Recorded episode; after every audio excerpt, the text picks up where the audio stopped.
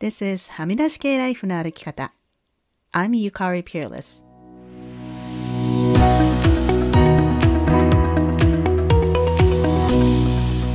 周りが決めた道からはみ出して自分だけの生き方をする人を応援するポッドキャスト。はみ出し系ライフの歩き方。Welcome to episode 199. 皆さんこんにちは。ピアレスゆかりです。北米にお住まいの方は今日からサマータイム、まあ、正式な名称は Daylight Saving って言うんですけれども、が始まりましたね。1時間時計を進めるので、1時間なくしたことになり、寝不足の方が多いのではと思います。ほんと1時間なくすだけでこう生活のリズムがめっちゃ狂いますよね。ただまあその代わり夜が明るくなるので、これから6月くらいまではまあ9時、10時ぐらいまで明るくていろいろなことができる楽しい時期でもあります。はみらいはついに199回ですよ。なんだか不思議な気がしますけれども、来週ではみらいのシーズン4は終わりです。4月からシーズン5が始まりますので、引き続きどうぞよろしくお願いいたします。はみらいの200回記念については番組の後半でお知らせがありますのでお聞き逃しなく。さて今週はゲストの方をお呼びしています。今週のゲストはエッセイストの志原明子さんです。私は志原さんの書く文章がすごく好きでずっとファンだったので、今回はゲストとして来てくださって、ちょっと最初は緊張しましたけれども、たくさん素敵なお話をしていただきました。それでは早速、志原さんとの会話を楽しみください。今週のゲストは志原明子さんです。どうぞよろしくお願いします。よろしくお願いします。いや、今日は私はすごく楽しみにしていたんですけれども、志原さんとお話できるのをえー、じゃあ最初はとりあえずあの簡単に自己紹介をお願いします。あはい、えっ、ー、と、志原明子と言います。私は、えっ、ー、と、エッセイとかを書いている仕事をしています。あと、それと同時に、モグラ会という、まあ、あの、ちっちゃなコミュニティを運営しています。この2つが私の仕事で、あと他では2児の母、シングルマザーです。そんな感じですかね。はい。はい。味噌ラーメンが好きです。味噌ラーメンは私も好きです。そう、えっ、ー、と、私は千原さんと最初にお話ししたのはいつだろうと思って考えて、そんな、あの結構でも最近は最近なんですよね。そんななんか大昔じゃなくて、多分クラブハウスで、多分佐久間由美子さんがいらっしゃった部屋だったような気がする。なんかそうかもしれないですね。うん、それでなんとなくあのまあ去年とか去年ですよねクラブハウスがは流行りだした頃でみんなクラブハウスにいてそういう時にちょこちょこ志原さんのいるお部屋に入ってお話ししたりとかでその後あの TikTok にもちょっと TikTok の話はちょっと後でしたいと思うんですけどいろいろね、聞きたいことはあるんですけど、今日はでもさ、じゃあモ、モグラ会の話からしてもらってもいいですか？モグラ会とは何でしょう？知らない人のために。モグラ会っていうのは、えっ、ー、と、3年前に私が、まあ、ネットで募集して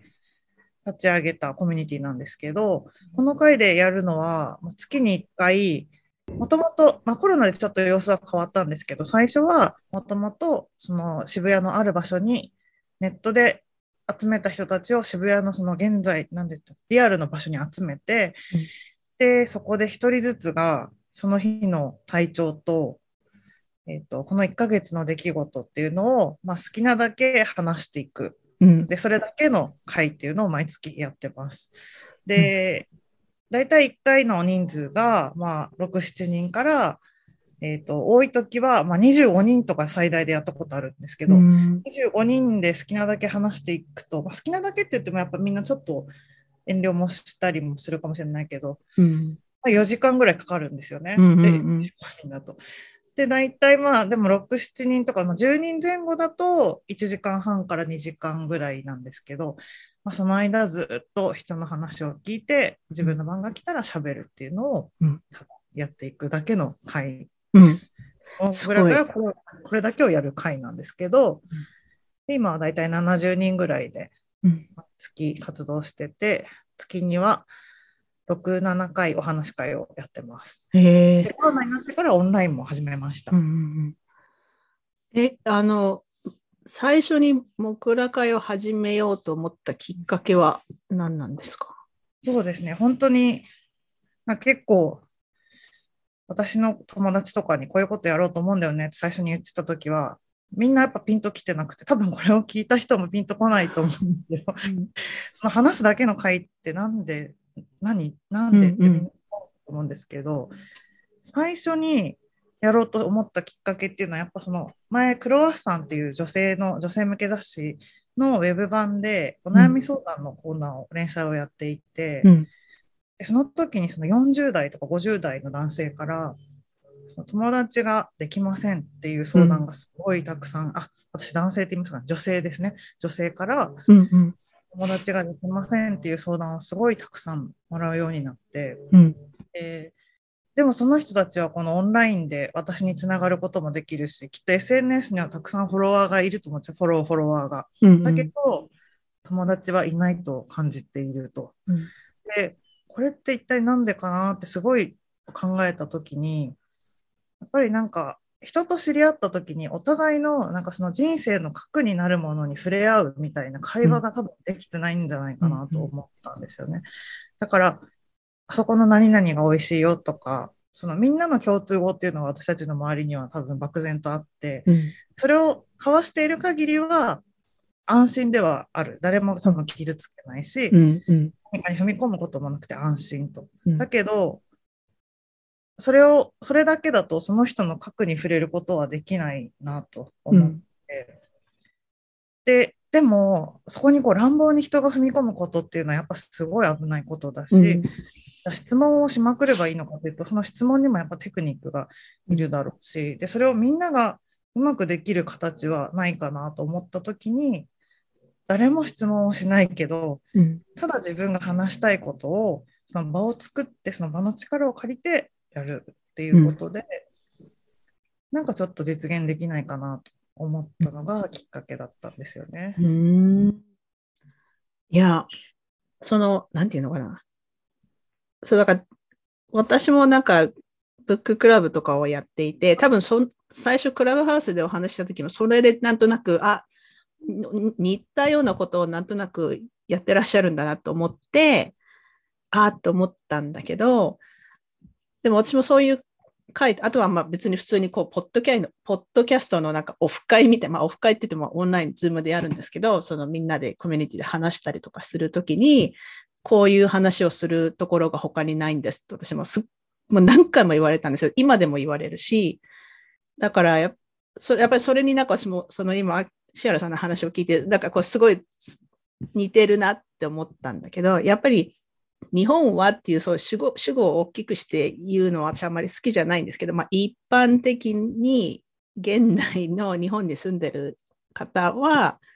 まあ日本だけじゃないですよね。多分世界中どこでもだと思うんだけど、やっぱりそういう結構深い話をする機会がないと。そのママ友とあれが美味しいよとか、なんか昨日のテレビ見たとか、なんかそういう話はみんなお友達はいっぱいいる。でもちろん SNS の、ね、時代だからみんなどこでもつながってるんだけど、やっぱり自分の話したい、本当に話したいことが話せない。うんそうなんですよね。本当にそれを感じてて、で、ゆかりさんがやられてるみたいな、そのブッククラブとか読書会っていう場所だと、やっぱちょっとその前に本を媒介にしてるから、うんうんなんでそう思ったのっていうのも、直接の人格に対して質問じゃなくて、その本の読みに対しての質問だから、うんうんうと多分その相互の会話っていうのは、すごくこう、安全に行われやすいと思うんですよね。でもなんかまあ、もちろん私なんかその人間関係で必ず安全なことなんてあるわけないと思ってるし、うん。それがないからこそ、やっぱちょっと踏み込んだり、ちょっと犬が踏み込み合ったりとかしているから、やっぱその距離が生まれるわけだし、うん。だから絶対に安全な空間を保障している場でもないんですね、モグラ会は。うんだけど、普段の会話よりも、知らない人と交わす会話よりも、まあ、ちょっと質問をされないっていうだけですね。で、うん。あと、慰めとか、その、問題を解決しようともしなくていいですうん。っていうですね。うんなんかその、あもちろんその会の中だけだと質疑応答の時間とかもないし、その会の中でまあ質問する機会はないないんですけれども、例えばその会が終わった後に歩きながら、こうしたらどうかなって、まあ、言いたくなるし、まあ、実際私もすっごい悩んでる人に対してはやっぱ声をかけたく。なっちゃうっていうのはまあおのずとあるけど、ただなんかその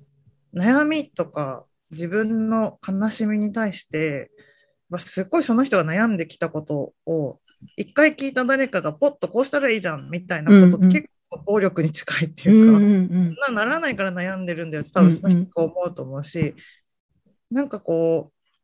う結構それいい時もあるけどありがた迷惑の時もすごいあると思うから、うんだからその誰かの悩みとか問題に対してその解決しようという働きかけもこの場ではいらなくて、うん。ただその聞いて受け止めようということにしてる。すごい、なんか、な、なん、なんて言えばいいんだ。そう、だからさい、そのコンセプトだけを聞いたら、私とかそのコミュニティを オーガナイズしている人の目線で見ちゃうから、なんかそういうことしたら、なんか一人で延々喋る人がいるんじゃないかなとか、あの、私もこのコロナ禍になって、やっぱりオンラインでなんか企画とかすることが多くて、やっぱ一人でずっと喋る人とかたまにいるじゃないですか。まあクラブハウスとかでもいますよね。でだからそういう、最初こ、モグラ会のコンセプトを聞いたときは、あ、なんかど、どうなるんだろうと思うんだけど、でもちろんその、アドバイスは欲しくないっていうのはすごくわかります。ただき、ただ聞いてほしいからみんなシェアをする。で、聞いている人も、なんて言えばいいのかな。それで、なんか聞いて、聞くだけで満足するっていうか、そういう場になりますか？なるんですか？そうですね。なんかあの、またオフラインとオンラインだと、ちょっとこう発生するものっていうか、その現象が違うなとも思ってるんですけど、オフラインだと、例えばその始まりの時間が11時ですと。で、今日は2時ぐらいまでに終わろうと思います。うんで、言った時に、まあ大体みんなその、あ、自分はじゃあこれぐらい喋ろうかなっていうのを、その人への配慮をやっぱ無意識にしながら喋ってくれるので、うんうんまあ、なんとなくきっちりこう時間、まあ、30分ぐらい過ぎる時もありますけど、そんな一人で喋りすぎる人、喋りすぎる人っていうのもいなくて、うん。ただオオフラインがオンラインになると、ちょっとその場の空気の力っていうのが作りにくくなって、うん。これ、まあ、時間の問題も難しいんですけど、なんて言うんだろう、その、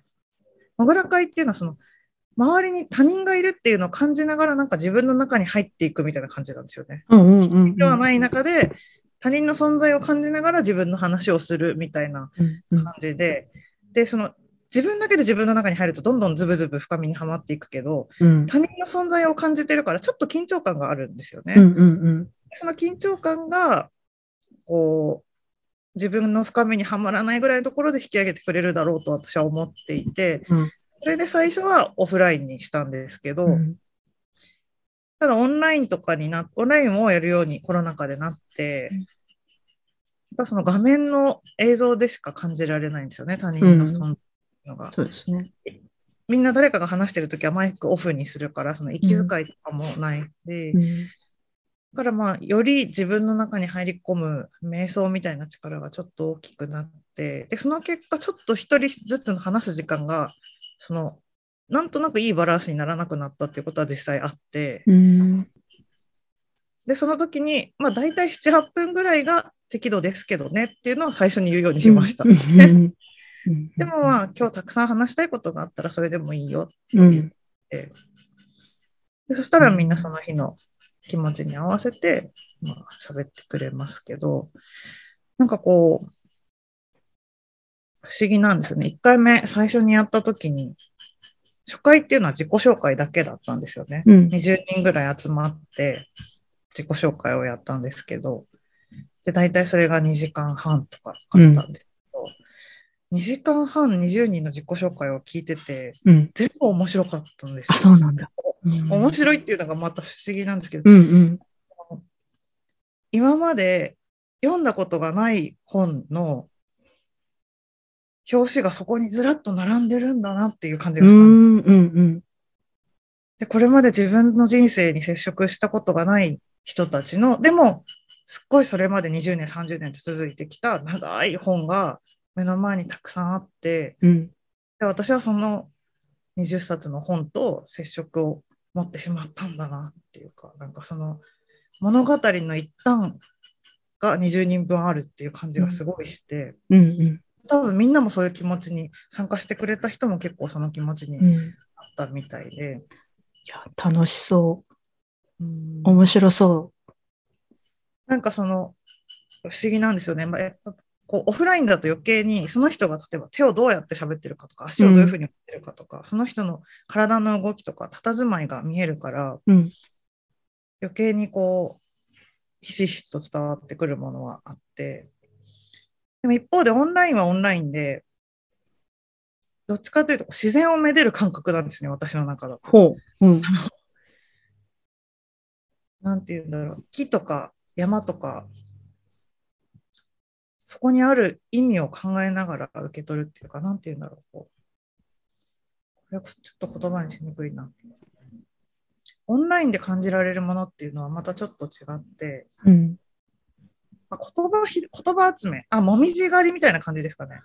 あのもみじ狩り。うん。オンラインだとやっぱ言葉がすごい大事になるのでうん。その人がなんでこの言葉を使ったんだろうとか、そのなんでこういう声で今話してちょっと元気ないかなとかそのやっぱ結構音声情報がすごいうんうんうん。重要で,、でその中から気になったものをやっぱいかに拾えるか美しいもみじをいかに拾えるかみたいな感じ、うんうん結構オンラインの方が感受性が問われるだろうなと聞く人の聞く人によるものが大きいんだろうなとは思いますけど、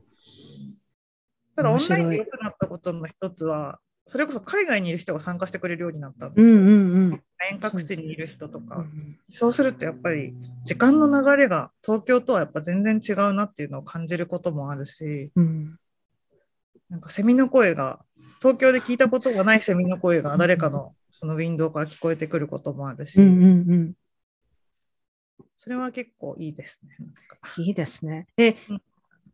私もね、参加しようかなと思ったんだけど、多分時間が合わない気がするんですよね、北米とは、多分。でも今、今も普通に参加者は募集してるんですか？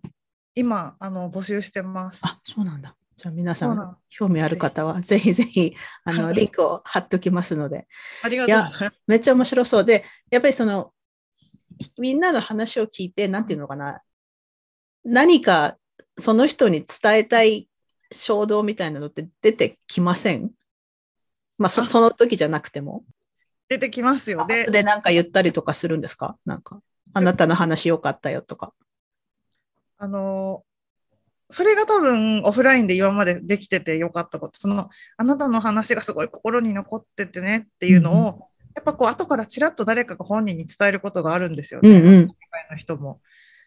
そうすると話した人にとってはすっごい何でもないことなんですよねそれが。ああ、そうなんだ。うん自分が思わぬところが誰かの心に残っているっていうのに気づいて、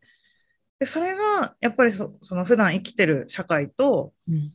社会で大事にされる物差しと違うものが本当は人と人との中にはあるんだっていうのに気づくきっかけになるんだろうなとも思うんですけど、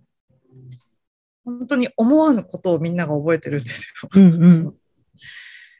えそんなこと覚えてるのっていうのが人の心に案外深く残っていてうんうん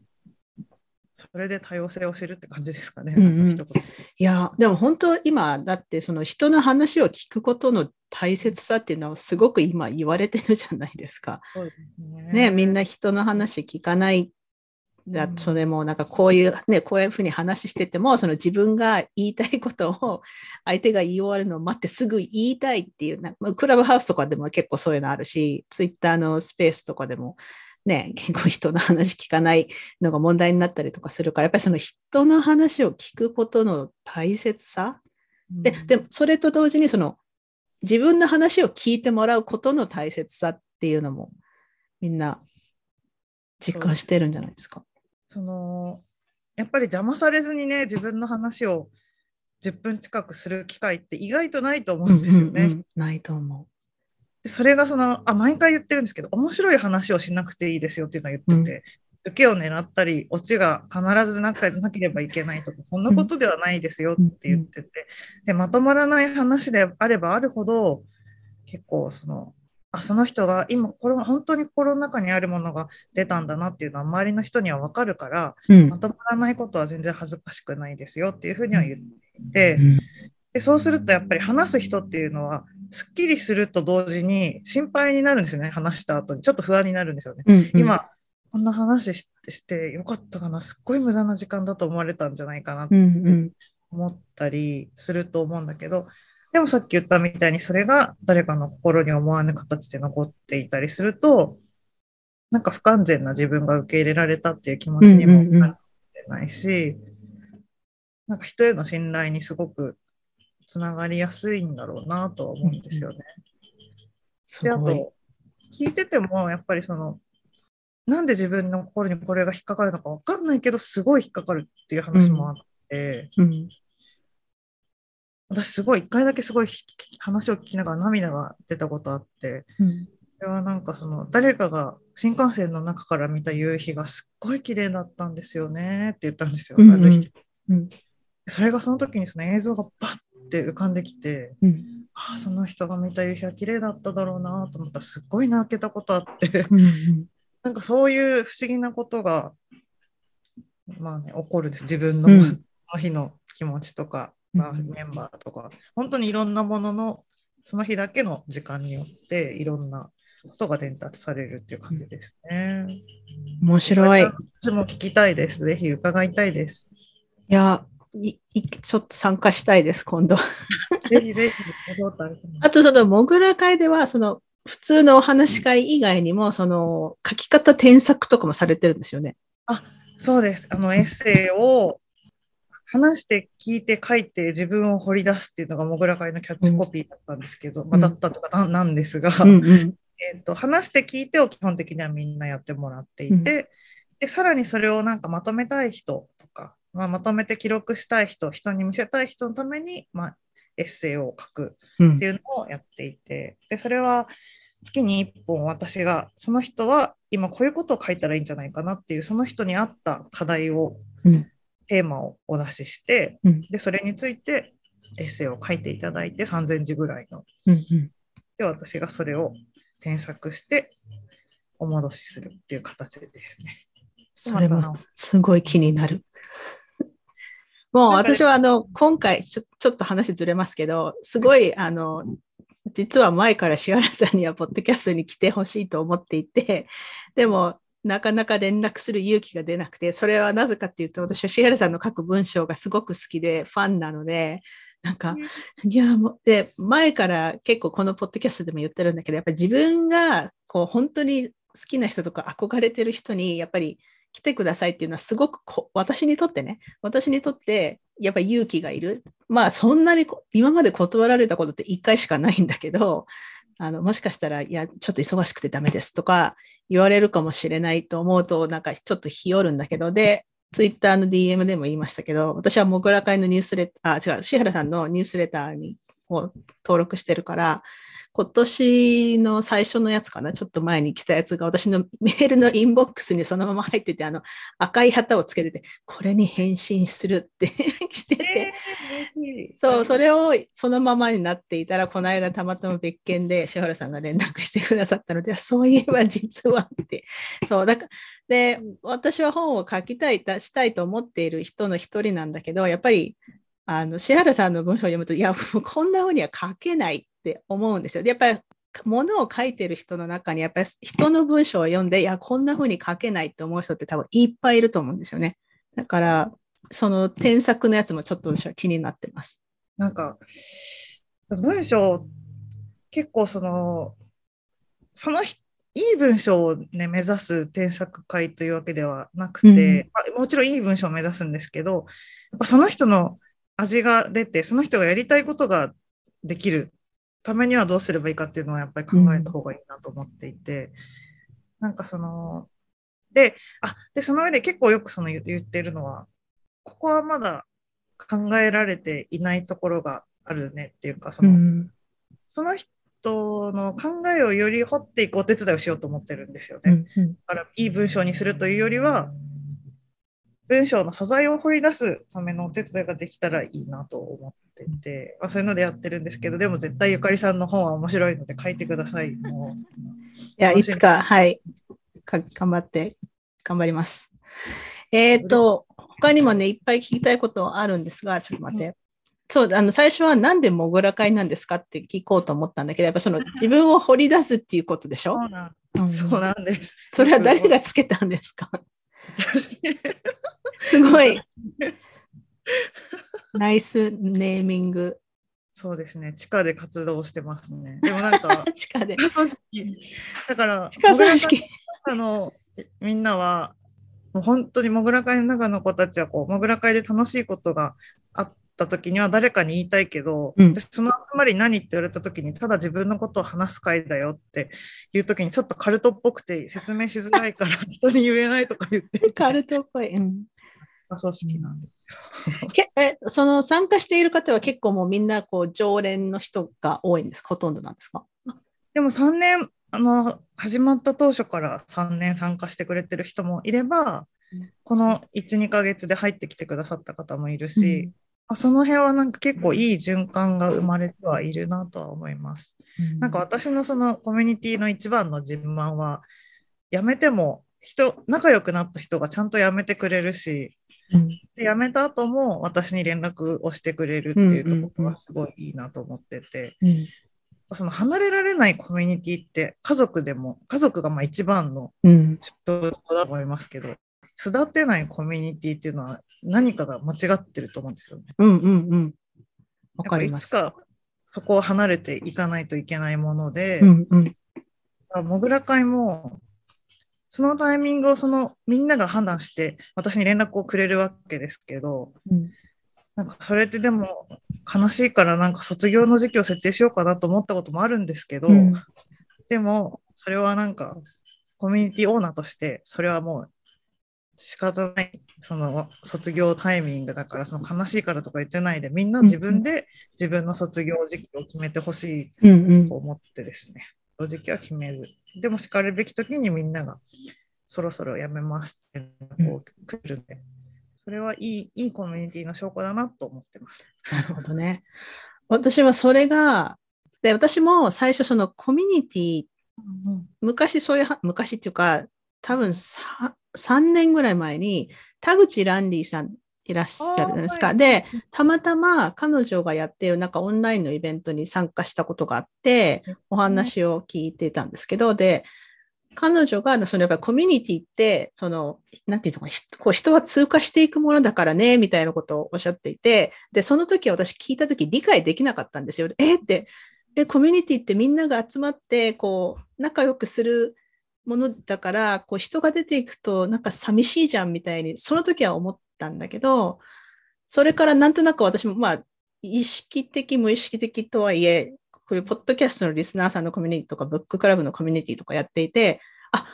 なんとなくわかる。その、だからずっといるってやっぱり不自然なんですよね、コミュニティって。そうなんですよね。うん不思議ですよね。うん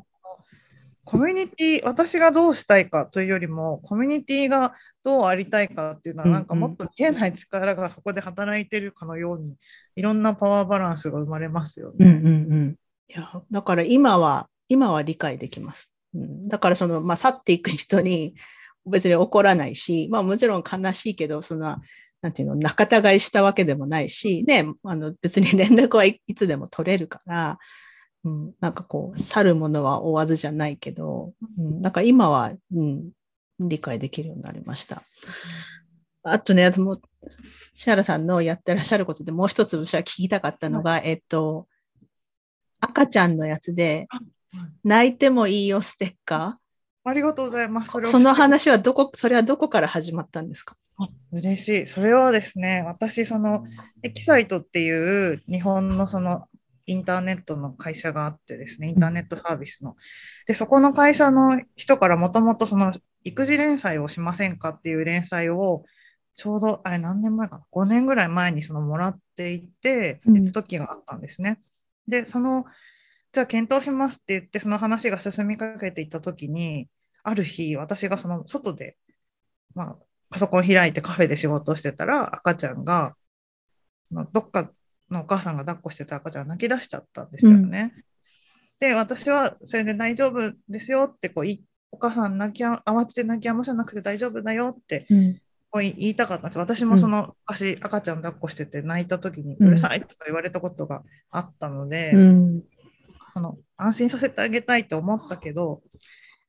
またこれ声かけるタイミングも難しいし、うんじろじろ見てると逆にうるさいって思われてるのかなって焦らしちゃうかもしれないし、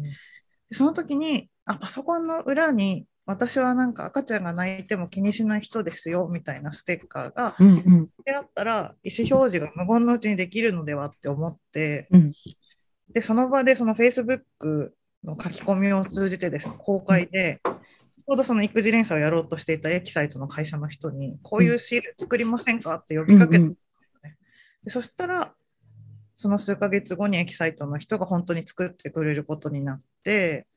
ですっごいそれが反響が大きくて、うん。えーシールを100枚最初は100枚ぐらい配布するつもりだったのに2000通ちょっと数字うろ覚えですけど本当にすごいたくさんの応募が来たので、うん。なんかこうまた慌ててエキサイトの人がより多く吸ってみたいなのを繰り返してくださっててでそしたらそのうち企業とか、えっと、行政がうちでも配りたいって言ってくれるよううんになって、で今はもうすごいたくさんの県ちょうど今あの京都府でもね府を挙げてやってくださってるんですけど地下鉄の中とか駅とかに赤ちゃん泣いてもいいよ大丈夫だよ、泣いてもいいんだよ。泣いてもいいよステッカーっていうのが貼られていて、ですね。優しい街っていうものをうん。示す、やっぱりそのなんか、社会、その不寛容な社会っていうのが私もすごく気になるので、ね。ね、なんか電車にベビーカー乗せるなとか、ね、うん。だから私も多分ほとんどのお母さんは多分気にしてないと思う。ね、ひあの飛行機に赤ちゃんが乗ってると、私なんて隣に赤ちゃん来たら嬉しい人だから、そうそう。なんか怪しいぐらいになんかトイレ行きますか抱っこしてますからとか言いたくなる、なんか逆に怪しまれそうな、そう、私も子供は好きなんで、それすごくいいアイデアだと思いますね。それは、え、じゃあどこで、欲しい人はどこに連絡すればいいんですか？これ結構難しくてですね、ちょっと前まであの湯沢屋さんとか、手芸用品の湯沢屋さんとか、ピザ屋さんとか、こう加盟協力店舗にで配布してくださってたんですけど、うんその店舗で今なくなってるところもあってですね、世田谷区だと区で配ってたりもするんですけど、うんちょっといろんなところで配ってて、確実にここに行けばあるっていうのはちょっと難あしいんですーなるほど。うんうんサイトに載ってますのであ、、ぜひ。わかりました。はい。それもリンクを貼りますので、皆さん興味のある方は、ぜひぜひ見てみてください。カナダってどうだどうですか？あのバンクーバーは日本と同じぐらいそういう不寛容な雰囲気っていうのはありますか？いや、カナダは、まあまあ、カナダはって全体は言えないけど、もう私が住んでるところは、いや、そんなに、私は嫌な思いしたことないし、まあ子供がわーって泣いても、誰かが怒ってるのを見たこととかないし、比較的、うん、寛容だと思いますよ。結構みん、こう、周りの人が、あなんかあやしてくれたりとか、そんな感じはしますね。うんいいですね。なんか日本も多分本当は寛容な人が多いはずなんだけど、やっぱりその意思表示をできないという問題があって、うんうん人との距離がすっごい遠いっていうか、私カナダ、うんバンクーバーに何年か前行ったんですよ。うんその時、ゆかりさんと知り合ってればよかったなとうん思うんですけど、また来てください。です、本当に。そこでなんかコンビニ行ったら店員さんが、なんか、はいって言って、How are you? って言って話しかけてきて、うんうんその軽い会話が始まるじゃないですか、コンビニ行くたびに。なんでこんなみんな友達なんだろうって、すごい楽しかったんですよ。わ、わかる。なんか、あの、このポッドキャストでも結構その不寛容な社会の話っていうのは前にも何回か出ていて、それこそ、例えば、あの、それのひどいことになると、それこそ人種差別とか、で、その日本に住んでる外国人の方が結構目の前でなんか外人はって言われたりとか、な嫌な思いをしたこととか、で、その周りで見てる人がそれを止めるとか、なんかすればいいんだけど、やっぱりみんなそのその声をかけるのに、まず勇気がいるっていうのと、あとはその、みんなその声を掛け合わない。ああ、確かに。で、コンビニのその店員さんとかにも、まあ、その日本語で How are you? みたいな 言い方がないから、元気ですか？っていきなりあのコンビニの店店員さんに聞いてもびっくりされちゃうかもしれないけど、でも、せめてなんか、今日もお疲れ様でしたとか言う言えればいいんだけど、あんまりみんな言わない、言わないのが普通みたいになってて、で、それ、それ、じゃあそれはどこから来ているのかと思って、やっぱみんなその余裕のない生活、みんな仕事が忙しくて、もうなんか、コンビニの店員とか構ってられないみたいな、ね、とりあえずなんか食べるもの買ってもう帰って寝るとか、そういう、これもすごい私主語を大きくしてるけど、やっぱり、やっぱりそういうことが多いんじゃないかなと思うんですけど、どうどうでしょう？本当そうですよね。なんか多分その悪い循環になってますね。忙しいから無駄話をしないし、う、無駄話をしないからより精神的にギスギスするし、みたいな、そのなんか余白が少なさが、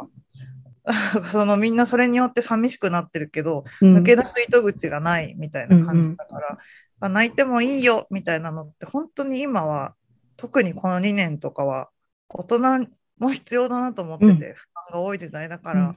なんかそういうメッセージがその街に見えるところにあるっていうだけでなんかイエス、うんオッケーみたいな、うんうんうん不要のメッセージが街にあるっていうだけでもう救われるぐらい多分みんな結構追い詰められてるんじゃないかなとうん思うんです、思う。私も思います、本当に。いや、でもそれは本当素晴らしいですね。だから、ちょっと話ずれるけど、やっぱりその LGBTQ の話とかになって、その、なんでそのレインボーの旗とか、私は当事者じゃないのに、なんで旗とか置かないといけないのとか、そのじ当事者ないじゃない人が旗をこう飾ってるのっておかしいとかそういう話があるんだけど、やっぱりその当事者からすると、旗があるってことは、ここはこうセーフスペースなんだというその意思表示になるわけでしょ。だからその泣いてもいいよステッカーって本当そういう意思表示ですよね。そうなんですよね。なんかそれをしないと脳の意思表示だけが見えちゃうんですよね、うんうんうん世の中って。でも絶対その思ってノーと思ってる人よりもイエスと思ってるとか別にどっちだっていいよと思ってる人の方が絶対多いから、うんうん。なんかそのノーじゃないものを可視化していく必要ってやっぱりあると思って、でそれはこういうタイプの運動だったら多分で泣いてもいいよステッカーの時にすごく何回も言ってるのは赤ちゃんの泣き声が自分は耳につく耳に触るなと思ってる人の感じ方を否定するものじゃないですっていうのをすごい言っていて、うんうんうるさいと思う人はもちろんこのステッカーに賛同しなくていいしそのそう思っててもいいと思うんですね別に。それは大うんうんうん切なことだから。だけどそう思わない人がそれをつけるでその意思を表示するっていうだけでうん。その運動ではあるけど誰かの権利をそのうん。なんていうんですか侵害しようとは極力しないような運動にしたいと思う。うんうんでもそれだけで効果があるとうん。思っていて、うん。素晴らしい。ありがとうございます。結構荒い似てると思うんですよね。だからその LGBT うん、の荒いそうですね。うん似てると思います。うんそう、だから私とか、もちろんその赤ちゃんが泣いている時と静かな時どっちがいいですかって言ったら静かな時がいいんだけど、でも赤ちゃんが泣いていても私は怒らないよっていう意思表示。ねそんそんな急いで静かにさせなくても別にそんな人間なんだから、ね、そんな、なんかコントロールできないし、そう本当におっしゃる通りそのコントロールできないものへのコントロールできないこととか予測できないことを受け入れる余裕が多うん分ないですよね、世の中にはね。いや、そんなのね、面白くないですよね。別に予測できることしか起きない社会。そう んつまんないと思いますよ、そういう社会は。いやー、めっちゃ面白い。もう一つ話したかったのは、あの、TikTok の話？あ TikTok、さまだ使ってます？使ってますけど、だから私は本当にゆかりさん、憧れですよ。え、なんで？TikToker じゃないですよ、そんな。そんな大したこと書いてよ私も早く自分の動画アップしたいと思いつつも2、3年ずっとウォッチャーですね。ただの。でも、あの、そう、何回か、千原さんと話したことあるんだけど、やっぱり、まあ、あれあれはアルゴリズムっていうのがあるから、やっぱり出てくるものが、見てるものが私と千原さんで全く違っていて、私のところにやっぱり赤ちゃん動画、あと動物、まあ、たまにダンス、あとは、まあ、こう政治的なやつとか、フェミニズムとか、そういうのが流れてくるんですけど、あの、ちょっと前に石原さんと話したときは、なんだっけ、えっと、ホスト？あ、本当 なんか私、私そんなの全然流れてこないから見たいって言ってて、なんかその、なんか疑疑似ホスト体験みたいなのができるっておっしゃってましたよね。あの、今、日本では東横界隈って呼ばれてますね、それは。あの東横界隈？そうです、東横っていう場所があって、そこに集まる、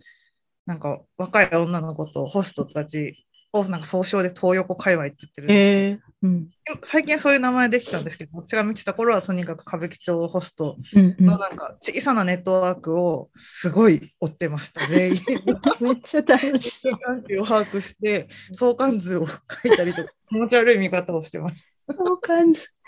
すごい。いや、めっちゃ面白そでも最近は、最近はあんまりそれは見てないですかね。最近今何見てますかゆかりさんあさっきおっしゃったみたいな、そのフェう。ミニズム。うん、そうですね。最近はやっぱり、なんかこう、やっぱりニュース関連が結構流れてきますね。うん。ウクライナとかね、そうそうそう、だからやっぱりその、インターネット、SNS がある時代の戦争ってすごいなって、もう最近この2週間ぐらいずっと思ってるんですけど、その、それこそ TikTok にウクライナの兵士で、なんか何百万ってフォロワーがいる人が本当にああいうね、あの戦闘の格好をして、今日はこんな感じですとかって言ってて、なんかそれにいいねするのってど、もちろんサポートっていう意味でいいねしてるんで、もちろんそれが楽しいとか好きっていうんじゃないけど、でも、すごい時代になったなって思いながら見てるんですけど、最近はどうでですか、石原さん？何見てるんですか？いや、私もやっぱりウクライナは流れてくるけど、あと、あでもまあ K-POP ですかね。あの、うんうんアイドル、私の推しのアイドルとか、うんうん K-POP のダンス系がすごい流れてくるのと、えっ、と、ああとあの、浮気をされた妻の告発、流れてきますか、ゆかりさんに。あのね、それ、あ、日本語ではないけど、たまにありますね。そのなんか、浮気男追跡とか、なんか、なんかパート1、パート2とかに分かれて、ついつい見ちゃうの、私も。なんか、車で後を追ってみましたとかやってるやつ。そうなんですよね。あれなんかすごいもう巧妙で、絶対、あの、企業がやってると最近はもう思って うんうんうん。浮気された夫になんか離婚届を突きつけるまであと100日みたいな。すごい。みたいなやり方でやってるアカウントがあって、それをやっぱ毎日見ちゃうんですよね、どうしても。わかる。わかる。あ、でも私が今一番ハマってるのは、これちょっと前にニュースレターに書いたんだけど、双子のお母さんが、双子の女の子がいて、いっもう多分本当今月 1, 歳になるぐらいで、まだ歩いてないんだけど、で、本当にその人はひたすらその日常を出してるだけなんだけど、まずその双子がめちゃめちゃ可愛い。二つ目に、その子供たちを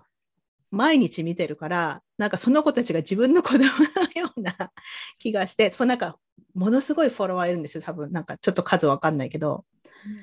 で、超インフルエンサーで、だからそのお母さんは多分20代のは若い人なんですけど、多分 TikTok で稼いだお金でもう生活できてるのね。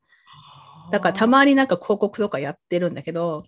で、なんかそ、でもその、その彼女を見守るコミュニティっていうのがすごい温かくて、なんか、たまたま昨日見てたやつでは、その赤ちゃんが、まあ遊びながら別に普通に遊んでるんだけど、なんか、よたっと一歩、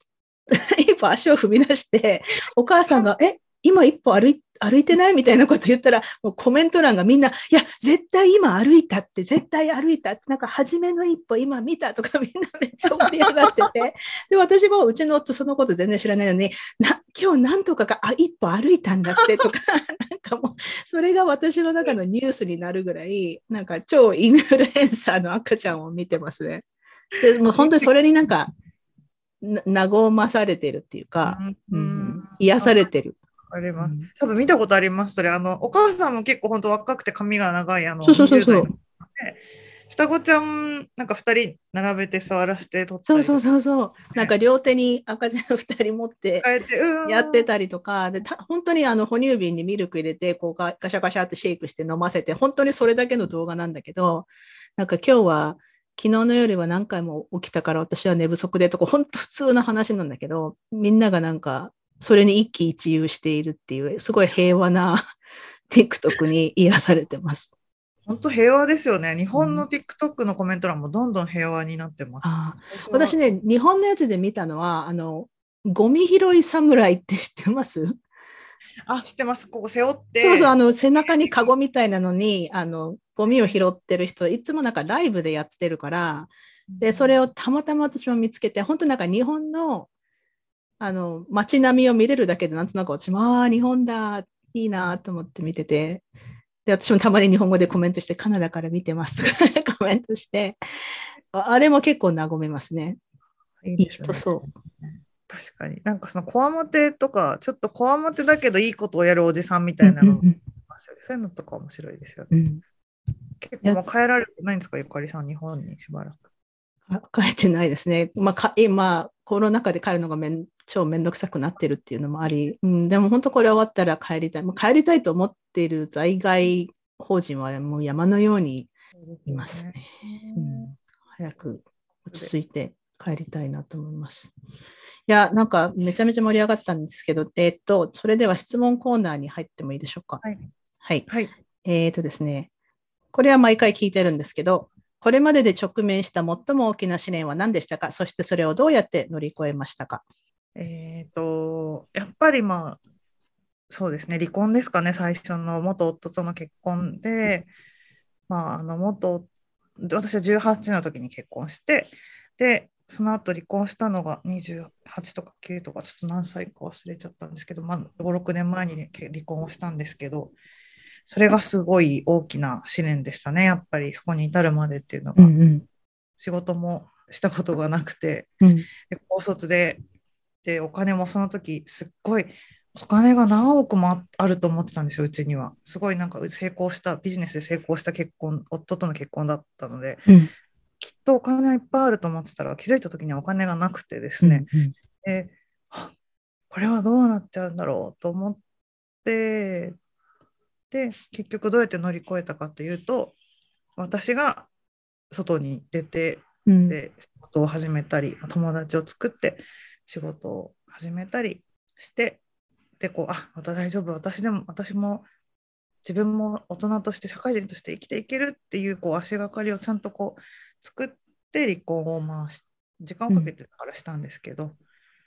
そうですねその時がうん。そうだ、離婚の話もしてなかった。私も離婚経験者だから、やっぱり、そう、そうなんですよ。私は今再婚してますけど、うん。だから離婚した人は多分みんな同じような、その、り決める直前がやっぱり難しいっていうか、もうちょっと我慢するべきなのか、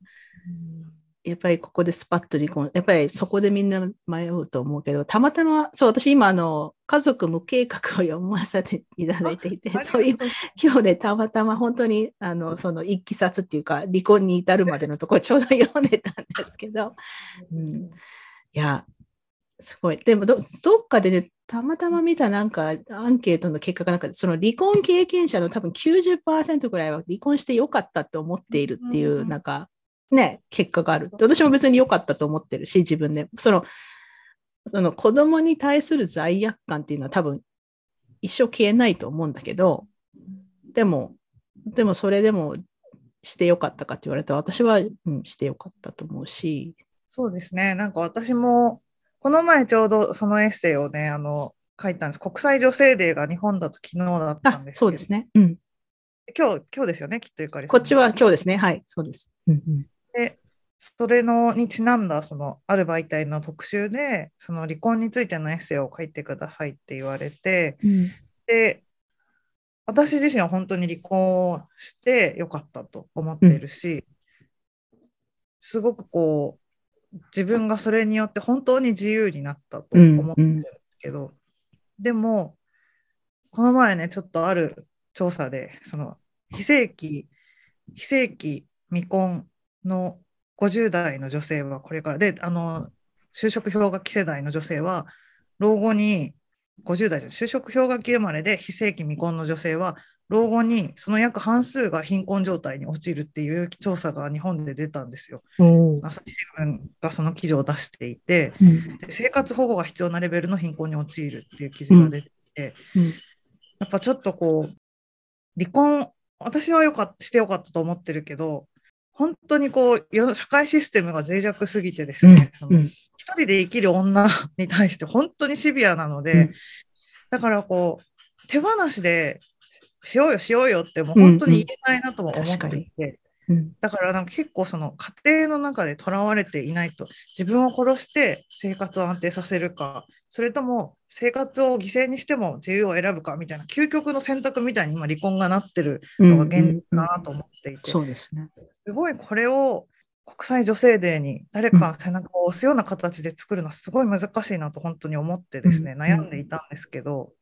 だからまあ結局のところ私はその自分のこれから先の生活の不安と、でも自由にはなったよっていう今の気持ちと両方そのまま書くっていうことで落ち着けたんですけども、うん。もうそれ、離婚に関しても私が言えることは本当それだけだなと思ってて、私は本当に今自由になったし、うん。この自由を今奪われたら絶対に生きていけないけれども、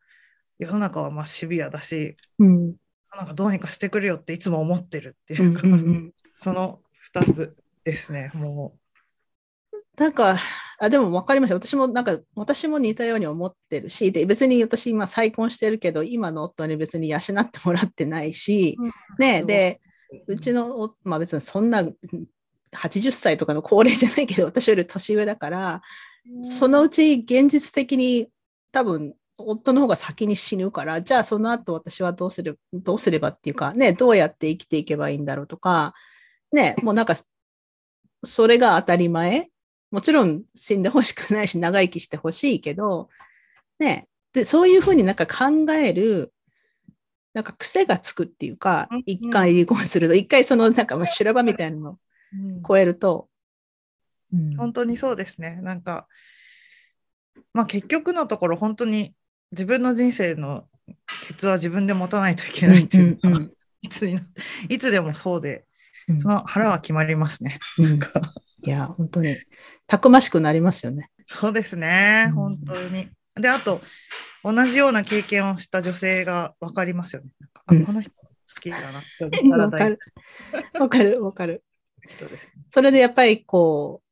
う、なんかつながるっていうかね。そうそう、だから本当に女性と連帯できるようになったっていうか、本当に女性が味方だなと思えるようになって、まあ、ママ友ができてからが第一期。第二期はやっぱ離婚の時ですね。離婚離婚仲間っていうか。仲間、そうです。あと面白いですからね、人の離婚の話って。面白い。面白い人生歩んでる女はやっぱり結構離婚してます。確かに、それあるかもしれない。面白いな。うんうん。なんか、そうだ、最近私もだから誰かに離婚することになったのとかって言われたら、Welcome to the club。離婚クラブにようこそみたいな。そうです。仲間はいっぱいいるよっていう感じですよね。うん。ありがとうございます。そしたらですね、はいえっ、と、これから10個質問しますので、あまり深くか、あまり深く考えずに答えてください。えー、1番、飽きずに何度も見れる映画は何ですか？ちょっと待ってください。キスに何度も見れる映画は、映画そんなに見ないんちょっと深く考えないでって言われても。好きな映画は？好きな映画は、最近揺れるを見ました。あの揺れる西川美和さんの揺れるっていう日本映画なんですけど、うんそれは、面白かった。いや、いいんすごいんですよ。それえー、あの見たい。なんか兄弟のすごくドロドロを描いているんです。揺れきゅ兄弟の間で揺れる心情を描いている男兄弟の間で、うーん小田切城と香川照之さん。私でもわかるくらいの あの日本の芸能人の名前全然わかんないけど、その二人はさすがに私でもわかります。でも私の好きな映画多分他にあるはずなんですけど、ちょっと急にちょっと思いつかない。すいません。一番自分の中でちょっと遠いかもしれない。大丈夫です。OK。えー、じゃあ2番。あなたの秘密の才能は何ですか？秘密の才能は、実は結構いろんな言葉を喋れる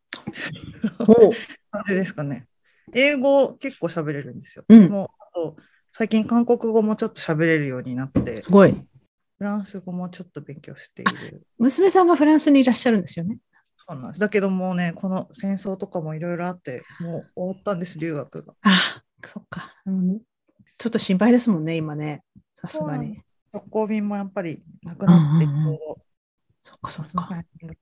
すごい、じゃあ、何？ババイリンガルじゃなくてトライリンガル、もっと喋れる？いや、そんな、あでもすごい不自由なくではないけど、あの、そこにの土地に行って苦労しないぐらいの会話、多分、日本、英語、韓国語ぐらいはできるそうなんすごい。いいな。好きなんですよね、言葉が。やっぱり。やっぱりね。うんやっぱりライターさんはそう。面白い。ありがとうございます。えー、3番、座右の銘は何ですか？座右の銘は、自分を許す。うん。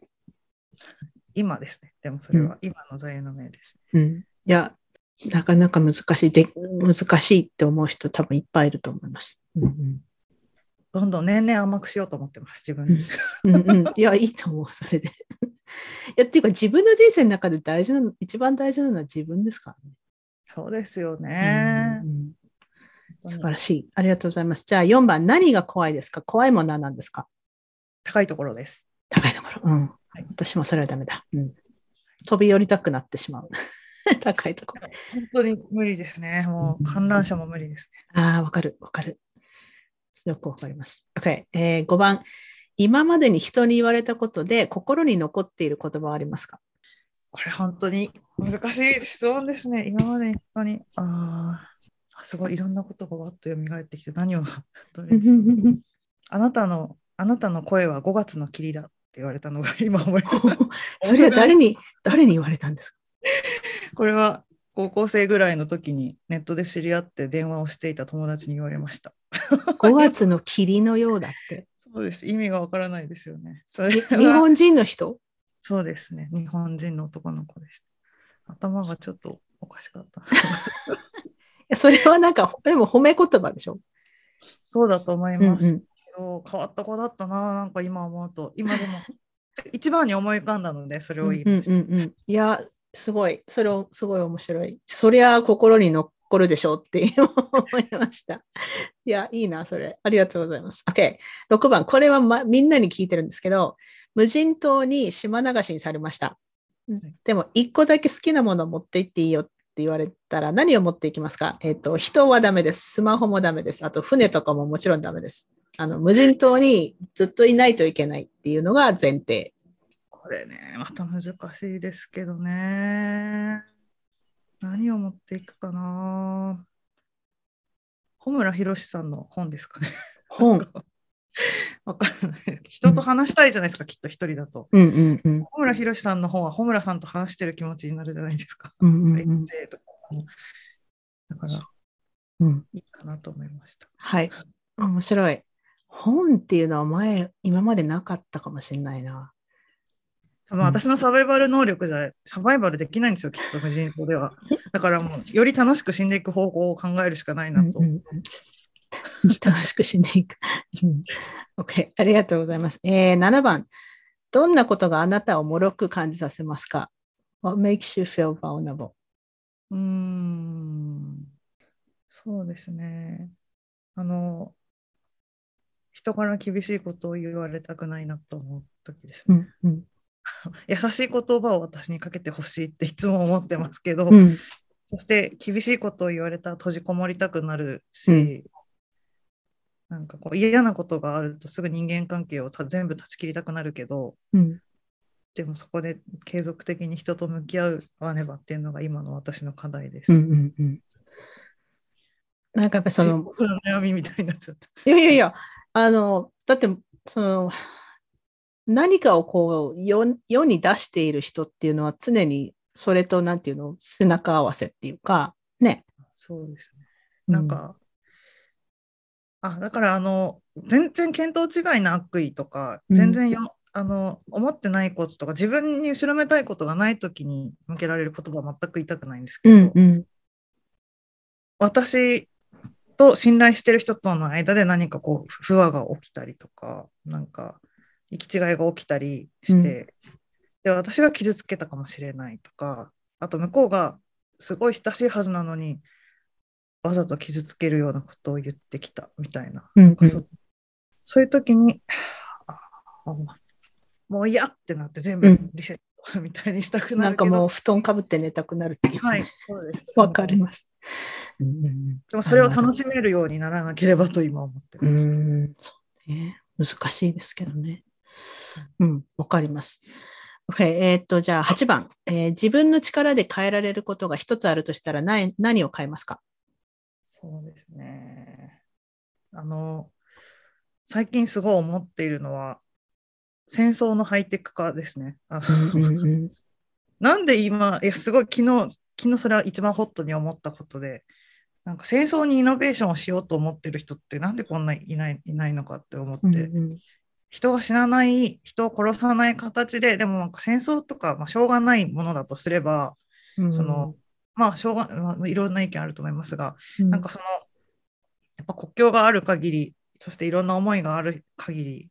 なんかでそのお互いのすり合わせっていうのは必要で、うん。それがもちろん会話でできたらいいけれども、会話の延長線上に、政治の延長線上に戦争があるとしたら、じゃあ人が死なない形で戦争ができないのかと思って、うんうんで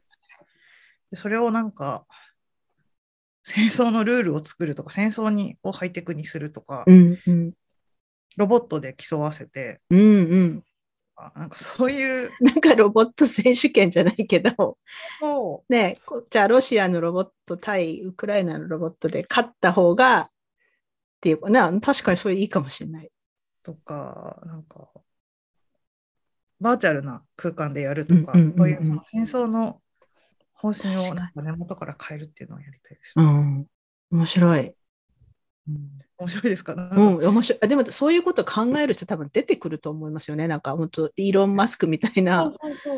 人が、うん、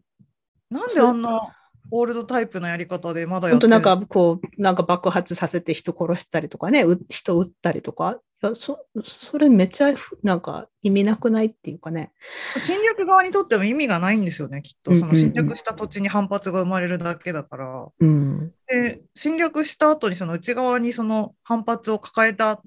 て、それリスクでしかないし、絶対非効率だと思うんうんですよね。うんうん、確かにみんなバカだなと思って。うんそれ面白い。ありがとうございます。えーっと、じゃあ9番、今ハマっているものは何ですか？今ハマっているものは、つむつむ。今、つむつむにハマって、私やったことないけど、10年ぶりぐらいに昨日入れたんですよ。昨日すごい超タイムリ もう全部私本当に昔のことが思い出せなくてす最近考えたことしか話せないんですけど、うんつむつむを入れたらですね10年ぐらい会ってないママ友がものすごい強くなっていてー。まだやずっとやってる、やってたんです、やってたその最初は。うんうんうんめっちゃかっこいいなと思って めっちゃ面白い。いいですね。私つむつむやったことないな。こっちのスマホでもできるのかな？いるのかな？あのねね、私は猫集めを未だにやっあてる。猫集 またそれも古いのを。面白いそう、だからこっちでダウンロードできるゲーム、日本のゲームってまあ限りがあるから、あうん、ー猫集めはあの海外に対応しているんだけど、つむつむもできるのかな？ちょっと見てみます。OK。えーと、じゃあ最後の質問です。今何に感謝していますか？あー今感謝しているのはインターネットで出会った人たちに感謝してます。うんうん。それはこの2年間はインターネット上の人たちがすっごい嫌いだったんですよね正直言うと、うんそれはなんか自分の体調がこの2年すごい良くなくてで多分コロナのせいですっごい自分家に閉じこもってたらすごい自分に厳しくなっていってうん。でそのインターネットにもえまあ、現実社会っていうのは家の中ぐらいしかもう2年間はなかったんですけど、インうんターネットなんてすっごいみんないがみ合ってるところでうん。正しさだけを求め合ってるところでみんなの誰かを受け入れるなんてしないだろうって思ってたけどうん。でも最近調子もやっと良くなってで最近そのコラムをエッセイをまた久しぶりに発表したらたくさんの人が読んでくれてうん。あなんかインターネットの人たちは温かかったなっていうのを最近思い出して うんで感謝してますすごくうんうんうんいいですね。難しいですよね、インターネット。めちゃめちゃうんいい人もいるし、もちろん当たり前だけど、嫌な人もいるし。だけど最近決めたことがあってそのツイッターで出会う人を嫌いにならないでおこうと思ったんですよ。うんうん嫌いな人がすごい見つかるじゃないですか、ツイッター。うんうん。だけど、やっぱツイッターって本当にその人の人となりっていうのを、本当に一部しか伝えないと思うし、うん。情報量で行間を私たちそれだけ読める能力も自分にないっていうことをちゃんと認識して、うん。ツイッターごときで人を嫌いになってはいけないと私は決めてです、うん思って好きになるのはいくらでも好きになっていいけどうん。嫌いにはならないどこうというのを決めました。うん。素晴らしい。確かに。うん。なんか私もツイッターでなんか言われても、なんか真剣に取らないようになりましたね。なんか、いや、あなたは私のこと何も知らないじゃんって思うようになったし、うん、うん、ありがとうございました。いや、もうめちゃめちゃ話が盛り上がって楽しかったです。なんか話し足りないんだけども、シアラさんが今どこかで連載とかされてるんでしたっけ？今連載をこの2年でもうお休みしてあ、そうなんでですね。じゃあ、モグラ会。がはい。ブロゴス。東洋経済とブロゴスでやってたんですけどそれもちょっとお休みしていて最近は不定期でしか書いてないんですけど、うんうん、あニュースレターをやってます。あ、そっか、うんはいそうですね。シャラさんのじゃあニュースレターに皆さんぜひぜひ登録してください。私はいつも楽しみに読んでますので。で、モグラ会と泣いてもいいよステッカーもリンクを貼りますので、ぜひぜひ皆さん見て見てみてください。本当に今日は楽しかったです。ありがとうございました。ぜひ話しましょう。ありがとうはい。今週のゲストは芦原明子さんでした。ありがとうございました。ございました。This is Maruchan from Maruchan Talk. You are listening to はみ出し系ライフの歩き方。さて、さんとの会話いかがでしたか？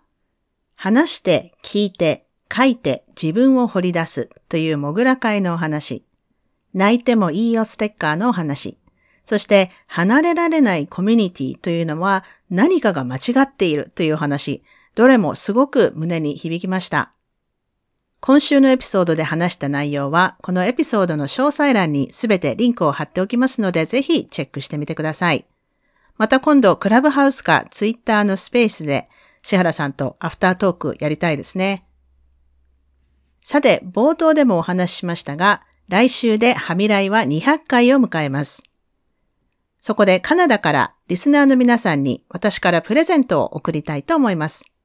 まだ全部揃っていないので写真を見せられないのですが、ビクトリアのグッズをいろいろ集めた詰め合わせセットを抽選で3名の方にお送りします。今分かっているだけでも、えー私のお友達が作ってくれた手作り石鹸、そしてクリスマスの時に一部のリスナーさんにはお送りしましたが、私がとってもひいきにしているカナダのチョコレート、そしてビクトリアにはエンプレスホテルというアフタヌーンティーで有名なフェアモント系のホテルがあるんですが、そこのティーショップからスポンサーしていただきまして、エンプレスホテルのお茶もお送りします。またこれも別のお友達がやっているスキンケア、まあセルフケアのブランド、コードというのがあるんですけども、そこからもスポンサーしていただけたので、そこの商品、あとはですね、ビクトリアのポストカードやステッカーなど、いろいろ楽しいものを詰めてお送りしますので、どしどしご応募ください。応募は簡単なハミライに関するアンケートになっています。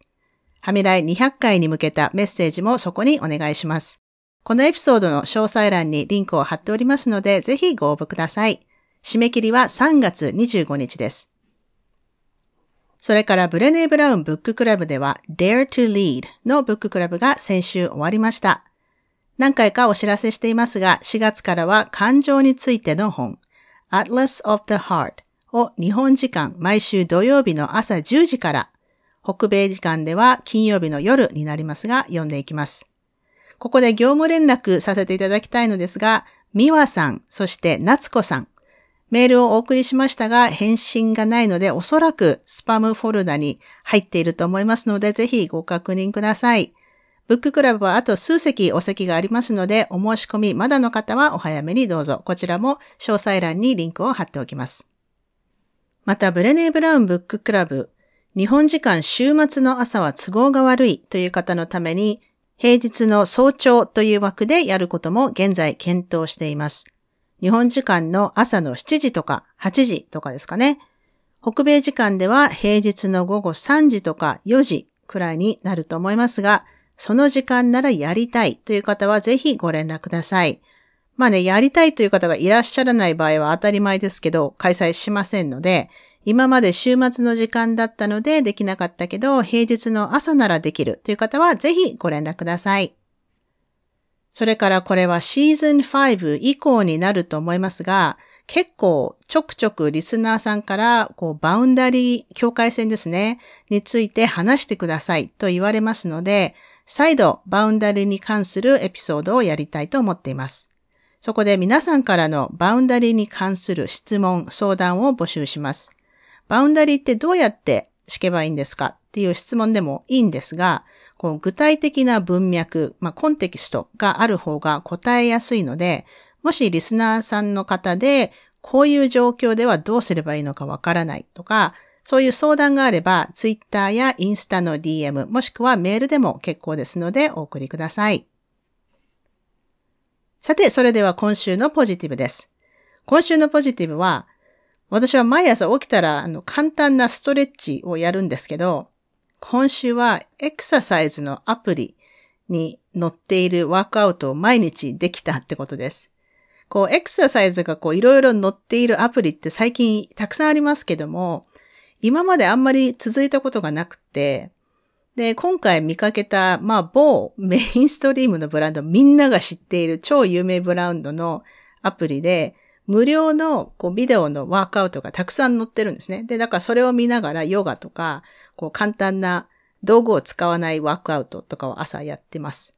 で、私はヨガはまあ数年やってたので、別に家で一人でやろうと思えばできるんですけど、やっぱり全然やらないですね、一人だと。